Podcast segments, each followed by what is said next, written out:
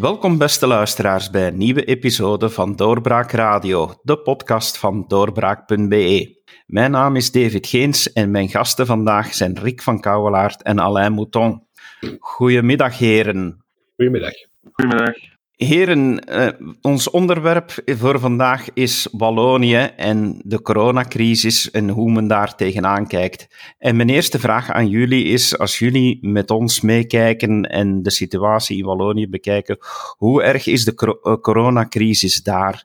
Zijn daar ook tekorten? Kunnen de ziekenhuizen het aan van? Wat is jullie zicht daarop? Ja, wat mij betreft, ik heb eh, de indruk dat dat niet zoveel verschilt van, uh, van Vlaanderen. Alleen heeft men, daar, is men daar in het begin wel een beetje discreter over geweest. Uh, in de communicatie is Vlaanderen, denk ik, heel snel, zeker op de VRT, eh, begonnen met die toestand in de verf te zetten. Zeker in de woonzorgcentra. Dat is minder snel gebeurd in Wallonië en in Brussel.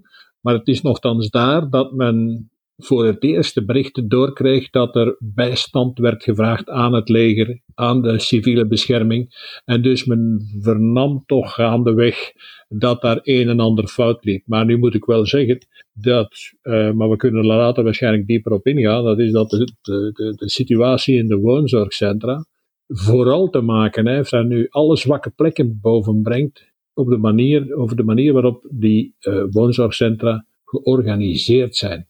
Ik denk dat daar toch uh, ja, achteraf een en ander over te zeggen zal vallen.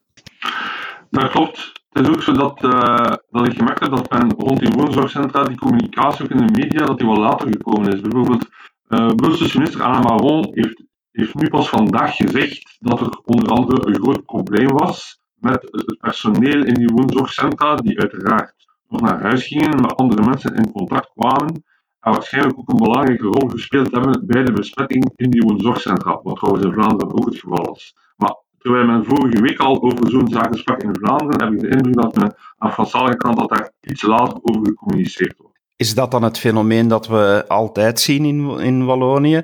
Dat men daar iets achterop komt? Is, is dat wat je bedoelt, Alain? Ja, ik weet het niet. Ik denk dat uh, een timing is, de, de focus in, in de de opiniemakers en de media lag de focus in Franstalige België de voorbije weken ook iets anders dan, we zullen het waarschijnlijk ook nog over hebben, dan in Vlaanderen. Dus men, men keek eigenlijk vooral naar, naar het beleid dat uh, vanuit de federale regering werd gevoerd. En dat verhaal van die woonzorgcentra, dat was eigenlijk minder, minder een issue uh, dan, dan in Vlaanderen op dat moment. Ja. Ik denk dat Alain daar gelijk heeft. Uh, ook de, de, de aandacht in het verleden ook, uh, is in Wallonië en in Brussel altijd veel groter geweest voor de grote ziekenhuizen. Hè? Um, en dat zie je nu ook weer hier. Het is geen toeval trouwens dat men uh, heeft toegelaten in de, in, de staatshervormingen dat het, uh, dat, het gezag over de woonzorgcentra is overgeëveld naar de regio's. Um, Vlaanderen heeft dat vooral gewild omdat het daar ook bijkomend in geïnvesteerd heeft. In Wallonië was dat geen echte prioriteit. En daar heeft men dus vooral gekeken naar de grote ziekenhuizen. En dat zie je nu ook weer opdoemen hier in die, in die crisis. Hoe zit het eigenlijk met de economie in Wallonië? Van, uh, hoe erg uh, is die nu getroffen? Ik denk dat het ook geen groot verschil is met Vlaanderen. Het is wel in die zin dat men nu van die gelegenheid gebruik begint te maken om de, focus te leggen op een aantal sterke economische hubs die er zijn in Wallonië. Uh, en dan heb je bijvoorbeeld rond de luchthaven van Luik. Um, ik las vandaag dat dat blijkbaar ergens een soort van Europese draaischijf zou worden van verdeling van allerlei medisch materiaal, mondmaskers en dergelijke meer. Dat is al een tijdje aan de gang. En ook vanuit de Waalse regering heb ik de indruk dat men daar duidelijk de focus op legt. Van die luchthaven van Luik die is zeer belangrijk voor de regio en dat zal nog toenemen. Dus daar speelt ook een zekere communicatie een rol, denk ik. -hmm. Ik denk dat die, uh, die, die, die, die, die economie in Wallonië is natuurlijk ook zwaar getroffen. Uh, maar zij, zetten, zij hebben ook in het verleden altijd meer ingezet natuurlijk op de publieke sector. Dus daar zal je dat, uh, dus voor de werknemers zal dat misschien, misschien iets wat zal zachter aankomen dan in Vlaanderen, waar we toch met een hele sterke publieke sector zitten, met, met een privésector zitten, pardon. Um, maar die problemen zijn uh, gelijkaardig. Maar door de aard natuurlijk waarop onze economie is georganiseerd in Vlaanderen, de, de openstelling ook uh, aan het buitenland. Ik, sprak onlangs met een aantal mensen vanuit de haven. Ja, dat zijn natuurlijk grotere klappen die hier gaan vallen in Vlaanderen, dat is zeker. Het is zo dat als we de geschiedenis bekijken, natuurlijk, dat is een unieke crisis, dat bij elke recessie of zware economische crisis, dat de Vlaamse economie altijd sterker achteruit gaat dan de Waalse maar dat bij een herstel, dat het herstel sneller, langer en diepgaander is aan de Vlaamse kant. Dat is altijd zo. Dat is trouwens ook een van de redenen de voorbije decennia waarom dat die inhaalbeweging vanuit Wallonië er nooit echt gekomen is. Omdat bijvoorbeeld bij een economisch herstel, zelfs na een kleine, korte recessie, is in Vlaanderen veel sterker dan in Wallonië. Maar ook natuurlijk omdat wij aangemoedigd worden, als het ware, door onze twee buurlanden waar wij nogal op afgestemd zijn, zijn de Nederland en Duitsland natuurlijk. Als het daar sneller neemt, als het in Nederland uh, sneller neemt, ja, dan gaan wij mee in de, in de flow natuurlijk. Hè. Dat is dan een van de voordelen van onze ligging. Is er in Wallonië of in de Franse gemeenschap, is daar voldoende draagvlak nu voor de beperkende maatregelen?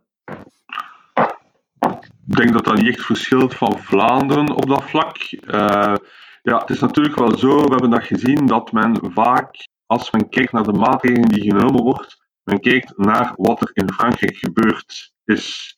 Uh, toen, niet gisteren, maar een aantal weken geleden, uh, Macron, of was het premier Edouard Philippe, aankondigde dat men bijvoorbeeld maar één kilometer of zo rond zijn huis mocht gaan wandelen of fietsen of dat men maar ook één kilometer mocht afleggen om naar de winkel te gaan, dan zag je dat aan de Franstalige kranten er een aantal waren die zeiden van we moeten dat hier bij ons ook doen. Zodat dat in Vlaanderen op een andere manier werd benaderd. Mm dat is juist, dat, dat, dat, Franse voorbeeld eh, speelt uh, op elk moment. En dat zal ook nu, denk ik, met de manier, de timing van de maatregelen, zal dat ook doorwegen, denk ik. Zeker als we, als we zien wat er morgen zal beslist worden in, de, in, in dat crisiscomité daar. Hm?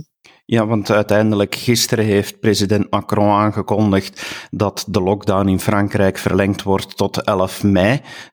Denk je nu, eh, Rick, dat dat uh, ook zwaar gaat wegen op de beslissing van onze Veiligheidsraad? Dat men vanuit Franstalige kant heel zwaar uh, gaat drukken om ook bij ons de maatregelen te verlengen tot minstens 11 mei? Ja, maar ik denk dat niet alleen de Franstaligen daar gaan op uh, wegen. Als ik uh, sommige uh, experts hoor, ja, die zijn ook niet geneigd om, om, om voorlopig die maatregelen wat in te laten inkrimpen. Integendeel heb ik de indruk, die willen ook strak doorgaan. Um, en dat is iets wat mij een beetje verontrust in die zin dat men toch moet kijken dat men nu al, en ik heb de indruk dat men dat zicht niet heeft, misschien heeft allerlei daar andere uh, informatie over, maar bij mijn weten is er zelfs geen aanzet van een exit-politiek. dus zo de maatregelen afkondigen die men heeft afgekondigd tot nu toe, dat is eigenlijk op zich de gemakkelijkste beslissing. Beslissen hoe we daar stilletjes aan uitgeraken, dat is van een heel andere orde. En uh, daar zal toch wel heel wat, heel wat uh, expertise aan te pas moeten komen. Dan heb ik het niet over expertise in gezondheidszorg, maar expertise politiek. Om hier op een, ja, zal ik maar zeggen, uh, zachte en zonder al te veel schokken een methode te vinden die, die, die ons toelaat om uit, die, uit die lockdown te komen. Hè. Ja, dat klopt. Want, eigenlijk op dat vlak is, is vorige week al een signaal gegeven door, de, door Pierre Woens van de Nationale Bank. En ook door het Federaal Planbureau, door men zei van dit gaat een krimp zijn van uh, eh, 8% van het BBP. En dan zegt, zei men uh, toen een aantal voorspellingen gewacht werden door de Nationale Bank en het Federaal Planbureau van oké, de kans uh, bestaat dat we dan in 2021 een economische opstoot hebben die ook richting 8% gaat. Maar die avond zelf heeft Pierre onmiddellijk gezegd: dit is geen voorspelling. Dit is slechts één van de scenario's waarbij dat, waarvan we uitgaan zonder dat we weten welke maatregelen er zullen genomen worden voor de exit. Dus dit is geen voorspelling. Uh, dit is gewoon één van de mogelijke scenario's. En ik heb de indruk dat men hier, uh, ook wat die exit betreft, geen echte lange termijn visie heeft. En dat dat dus een impact heeft op economisch vlak, maar ook op sociaal vlak en dergelijke meer. Dat men echt zo wat incrementeel bezig is. En uh, ja, de vraag is, ehm, in welke richting gaan we gaan en welke mensen gaan dan de beslissingen moeten en durven nemen. Is dat geen gebrek aan leiderschap wat jullie nu benoemen? Wel, ik, natuurlijk, ik ben ook niet, eerlijk zeggen, ik ben niet onder de indruk van deze regering. Uh, en ik denk dat Alain dat eerlijk gezegd ook niet is. Uh, maar uh, daar zitten een paar figuren in sterkhouders. Hè, en ik denk bijvoorbeeld aan de Kroo of aan, aan een Geens. Maar voor de rest moet ik zeggen, ben ik niet echt onder de indruk van wat deze regering tot nu toe gepresteerd heeft. En ik vraag me zelfs af of ze eigenlijk wel die bijzondere machten nodig had om de beslissingen te nemen die ze heeft genomen. Maar goed, dat is een andere zaak. Maar wat je ziet is dat niemand binnen die regering, nou, je hoort dat ook niet, een idee heeft van hoe gaan we dit rustig afbouwen zonder schokken. Hm? Ik geef u een voorbeeld bijvoorbeeld. Ik vernam van een van die mensen van de haven bijvoorbeeld, die zegt, ja, momenteel lopen die contracten in het transport voor auto's, die lopen nog een beetje door, hier en daar wordt eraf gebouwd, maar eigenlijk weten we momenteel niet meer waar we de auto's in het havengebied moeten stallen. Hm? Men moet bijkomende terreinen uren om auto's die aangevoerd worden te stallen, in afwachting dat die een koper vinden. Hij zegt tegen mij, kijk, als je een nieuwe wagen moet kopen, geef ik u de raad van die te kopen op het eind van het jaar, want ze gaan ontzettend goedkoop zijn. Maar dat betekent ook dat heel die productie van auto's, van nieuwe auto's, dat die compleet verstoord is. Hm? Dus zeggen van, wij gaan een snellere heropleving uh, kennen, ik moet dat eerst nog even zien, eerlijk gezegd. Dat, dat was ook de kritiek die er gekomen is op een aantal voorspellingen die de Nationale Bank gemaakt heeft. Dus die hebben eigenlijk een sectoren bevraagd naar de impact. Dat was eigenlijk tamelijk vlug al in de eh, tweede half van maart naar de impact van de crisis. Uh, maar dat men dan ook niet wist van oké, uh, in een aantal sectoren zullen op een relatief normale manier opstarten, maar andere totaal niet. Dus dat is bijna per geval, geval per geval en men gaat dus echt niet weten in, in welke, richting, welke richting het gaat. En dan zie je ook in het beleid, ik heb, ik heb de indruk dat, dat men ook bijvoorbeeld vanuit de regering, er gebeuren bepaalde zaken en dan is het vaak ad hoc dat men uh, dus in actie schiet, ook met, met bepaalde personen. Uh, dat is onder andere gebeurd met uh, Philippe de Bakker, waarbij men zag dat die zware crisis er was rond de bevoorrading van medisch materiaal en die testen. En dan heeft men eigenlijk een aantal boorbozen van de Open VLD op dat kabinet geactiveerd of daar naartoe gestuurd, om daar een soort van ja, taskforce te maken, maar dat is dus ja, vaak uh, op het moment zelf dat men dat, dat beslist. Dus daar zit geen lange termijn visie in. En oh ja, bijvoorbeeld bij de bakker heeft men een paar, dingen kunnen, oplossen. Dat heeft onder andere te maken met een paar van de kabinetchefs. Luc, Wildpolders, uh, dat is een van de Uber-chefs van Open BLD. Die heeft in de privésector gewerkt bij KPN, bij Orange en ook voor Alexander de Croo. Maar dan moet men dan blijkbaar een aantal van die boorbozen binnenhalen om ervoor te zorgen dat de situatie niet erger wordt. Je ziet heel duidelijk dat iedereen zich daar vragen begint bij te stellen. De morgen die kopt nu ook gebrek aan leiderschap eh, over de regering eh, wil mes. Maar ik vraag me dan af, eh, aangezien we nu toch aan het kijken waren naar de andere kant van de taalgrens, hoe groot is de steun daar nog voor de minderheidsregering van Wilmes? Wel, ik heb de indruk dat het uh, enthousiasme uh, als er al sprake was van enthousiasme, die fameuze zondagnacht dat men deze regering heeft gelanceerd, um, dat dat uh, totaal is weggehebt. Uh, je, voelt, je voelt dat de situatie, de, de, de, de, de relatie zal ik maar zeggen, tussen PS en tussen MR, zeker op het federale vlak, dat dat niet geweldig is. de persoonlijke ik zou bijna zeggen, aversie die er bestaat tussen Magnet en tussen Boucher, die is zeker niet verminderd. Hm? Uh, ik denk dat Magnet ook aan prestigeverlies heeft geleden binnen zijn eigen partij. Doch niet vergeten dat hij zich geëngageerd had om met N-VA toch in een coalitie te stappen. Hij had daarvoor het fiat gekregen van de absolute kopstukken van zijn partij en komt daar plots op terug. Dat heeft zeker zijn geloofwaardigheid intern niet versterkt. Um, dus Bovendien, bovendien zie je ook dat iedereen daar in Wallonië, zowel langs MR-kant als langs PS-kant, een gloeiende ekel begint te krijgen aan, de, aan het gedrag van ecolo. Dat zich als een uh, moraalridder opstelt in de hele deze zaak, uh, blijkbaar intern. Dus men is dat een beetje beu. Dus zeggen dat, het, uh, dat er daar een draagvlak is voor die regering, ik denk dat dat uh, sterk overdreven is om het uh, ja, voorzichtig uit te drukken. Volledig akkoord, ik denk dat ik hier echt wel gelijk heeft. dat het tussen-ensemble gevoel dat men proberen te creëren heeft, ook ja, via een aantal kanalen op sociale media, dat is inderdaad zeer weggehebt. En uh, ja, de persoonlijke aversie, zoals ik zeg, tussen een aantal personen heeft er niet bij geholpen. En zij helpen daar ook zelf niet aan. Twee voorbeelden. Georges-Louis Boucher, die blijft dus interviews geven die, uh, waarbij zijn narcistische zelf, om het zo te zeggen, constant naar voren komt. Uh, ten tweede is het ook zo dat de PS, ja, die hebben vorige week een aantal voorstellen gelanceerd voor na de crisis. 125 voorstellen. Dat gaat dan over uh, volledig kraan opendraaien, uitgaven, hogere belastingen, nationaliseringen, protectionisme, nationale productie. Uh, dat, is, dat was bijna een kopie van het verkiezingsprogramma van François Mitterrand toen hij in 1981 verkozen werd en een regering vormde in Frankrijk met, met de communisten. Dus ik zou graag eens willen weten hoe dat men dan in Vlaanderen reageert op, op zo'n voorstel. Ja.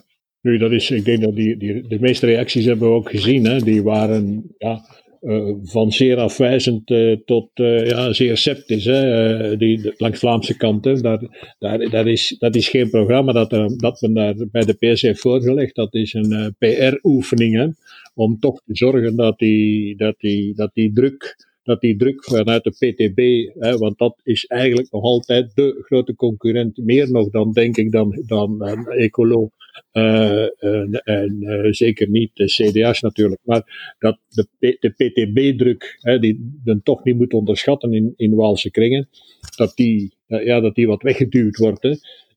Maar meer dan dat, ik denk, uh, Magnet is verstandig genoeg om dat te weten.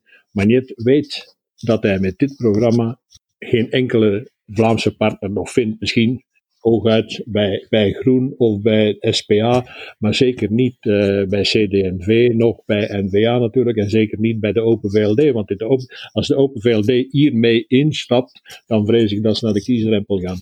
Maar wat is dan de bedoeling daarvan als hij, als hij op voorhand toch al weet van daar geen succes mee te hebben? Ik moet ook niet vergeten, zij zijn ook nog altijd, zeggen bij Boucher zie je dat zeer goed. Boucher voelt van, kijk, als wij hier niet in die Vivaldi-constructie kunnen stappen, en dan gaan wij naar verkiezingen. Hm? Waarschijnlijk, als we, daar niet, eh, als we er niet in slagen van een, een regering te maken. En dat die voor een stuk die partijen al een beetje in een verkiezingsmodus zitten. Hè. Vergeet dat niet. Hè. Dus dat is niet omdat we hier nu in die coronacrisis zitten, dat die ideeën weg zijn bij die partijen. En dat is ook wat uh, Magnet. Magnet doet een tegenzet hè, die electoralistisch bedoeld is, veel eer dan echt op een basis te vormen van een, uh, van een regering. Hè? Niet vergeten. Ja, inderdaad, die verkiezingsmodus is er constant. Men onderschat nu een beetje in de tijden van crisis. Uh, we weten natuurlijk niet wat er gaat gebeuren als die crisis voorbij is, ook met bepaalde peilingen. Maar je ziet bijvoorbeeld aan de kant van de MR, uh, men gaat er daarvan uit dat als er verkiezingen zijn, men is dat niet groot, maar dat, dat men daar misschien nog niet zo zwak gaat uitkomen, want een van de dingen die men in Vlaanderen vergeet, is dat de MR in Franstalig België de volledige rechterflank voor zich heeft. De ANS die is gestopt, uh, de partij Populair van Mondicamen bestaat niet meer. Dus men heeft daar eigenlijk gans die flank voor zich. En ik denk dat de MR daar echt wel van wil profiteren. Wat mij opvalt de laatste tijd in, uh, in de Franstalige pers is zeer specifiek de kritiek op Magie de Blok. Uh, is dat, uh, zit, zit daar iets achter? Is men daar nu gewoonweg echt malcontent? Of waarom richt men zich op de persoon van, van de Blok? Wel, ik denk dat daar toch ook voor een stuk een grote stemmingmakerij achter zit, die vanuit de vakbondskringen, Walse vakbondskringen komt, en zeker vanuit de Walse mutualiteiten. Maar niet vergeten dat uh, Magie de Blok als toemelings, zou ik zeggen, zoals in Brussel zeggen, uh, toch een aantal besparingsmaatregelen heeft doorgedrukt. Uh, die, ja, die u niet bevallen zijn. En ik herinner mij nog uh, een, paar, paar, reacties van, uh, van mensen, ook van, van de, de, socialistische mutualiteit in KNAK bijvoorbeeld, is er een artikel geweest dat nogal scherp was, een tijdje geleden, voor Magie de Blok. En dat komt nu natuurlijk terug. En ja, eerlijk gezegd, de, de minister heeft natuurlijk geen sterke indruk gelaten in de aanloop en in het begin van deze crisis, hè, waar ze daar een paar ongelukkige uitspraken heeft gedaan, waar men haar nu vandaag terug in Le Soir twee pagina's, en die twee pagina's in Le Soir gaan eigenlijk over Magie de Blok, en dat zijn allemaal haar verklaringen die ze in het begin heeft afgelegd, en die er moesten op wijzen dat het eigenlijk om een, om, een onnozel griepje ging. Hè. Uh, dus ze heeft daar geen sterke indruk gemaakt. Dus ze is, is kwetsbaar geworden. Maar wat mij vooral opvalt is dat ze bij MR ook amper verdedigd wordt. En dat moet toch iets zeggen over die zogezegde bijna familiale relatie die men zo had, zogezegd tussen Open VLD en MR. Ik denk dat die, dat die meer dan ooit uh, van elkaar verwijderd geraken. Dat klopt. Um, het is ook mij is opgevallen dat men in Vlaanderen tamelijk laat heeft opgevangen of gezien dat Magie de Blok zo aangevallen werd in de Franstalige pers. Dat is eigenlijk al een maand bezig. En zoals ik zeg, inderdaad, vanuit vakbondshoek en vanuit de kant van, van de uh, Franstalige Socialistische Mutualiteit.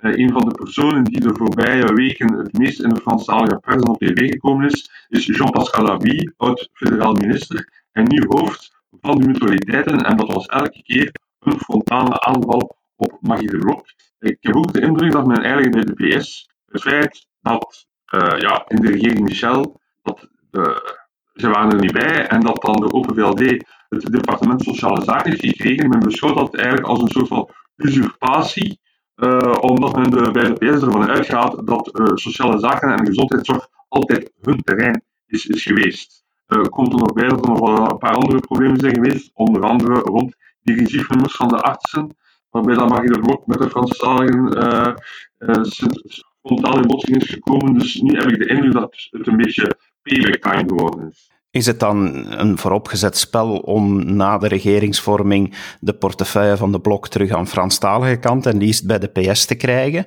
Nou, ik denk dat als de PS in de regering stapt, dat is een van de eerste portefeuilles die ze gaat terugeisen. We hebben gezien hoe, hoe uh, destijds Onkeling zich daarop zwaar geprofileerd heeft. Hè? Destijds in, de in vorige regeringen. Uh, dat zij bijvoorbeeld bij de wissel tussen paars-groen naar paars, uh, is er daar een, een, een, aanvaring geweest tussen de Gucht en tussen Di Rupo en Onkelings. En dat ging precies over de middelen die ter beschikking moesten worden gespeld voor de gezondheidszorg. Het is duidelijk dat zij, dat zij daar zich absoluut willen op profileren. Dat is, uh, er is geen denken aan dat ze, als ze in de regering stappen, dat ze die portefeuille uit handen geven. Volledig akkoord. Uh, komt er ook nog bij dat ze nu bij de PS doorhebben dat ze dus die eh, minderheidsregering vanuit de oppositie gesteund hebben en dat dan uh, ja, daar een hele reeks van MR-ministers nu uh, ook in de media passeren. Dus die zijn natuurlijk daarin oververtegenwoordigd. en dat is bij de PS, ja, dat ligt daar ook zeer, zeer, zeer gevoelig. -hmm. Wat kunnen we nu na de crisis verwachten? Want iedereen heeft zo'n beetje van dat deze crisis uh, wel zou kunnen zorgen dat, we, uh, dat dit helpt om nadien een volwaardige regering te hebben. Maar uh, lijkt dat erop? aan de andere kant van de taalgrens, lijkt die crisis daar, daar te helpen?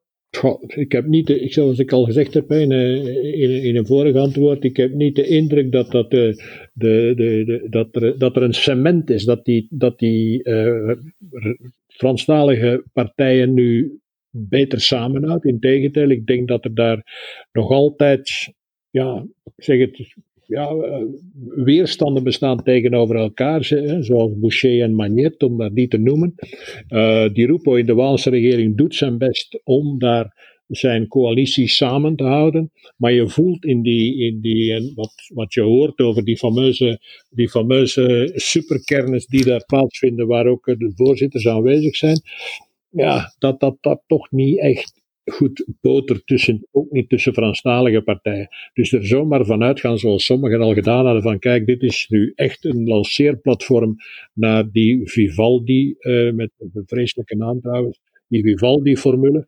Um, ik denk, dat is wat ik hoor, ook zelfs van experts die soms mee aan tafel zitten, um, en die dus niet zozeer, die niet, die niet politiek geladen zijn, dat die toch zeggen, ja, de, de, de, de, de, samenwerking, de wil om samen te werken, is daar soms verzoek. Dat voorspelt niet veel goeds voor de mensen die eraan dachten van die Vivaldi-coalitie uh, op de been te brengen. Ik denk dat men trouwens, en ik denk dat Alain het daarmee eens zal zijn, met de schade die deze crisis heeft aangericht, vraag ik mij zelfs af of je als, je, als er ooit sprake is van een, van een regering van nationale eenheid, dan denk ik dat je die nu gaat nodig hebben, zoals je die veel meer dan voor de maatregelen, die gezondheidsmaatregelen die men nu genomen heeft, dat men voor de maatregelen die gaan komen, hè, om die miljarden gaten te vullen en terug op te vullen, dat men dan pas echt uh, bijzondere machten gaat nodig hebben, zoals in het verleden trouwens uh, uh,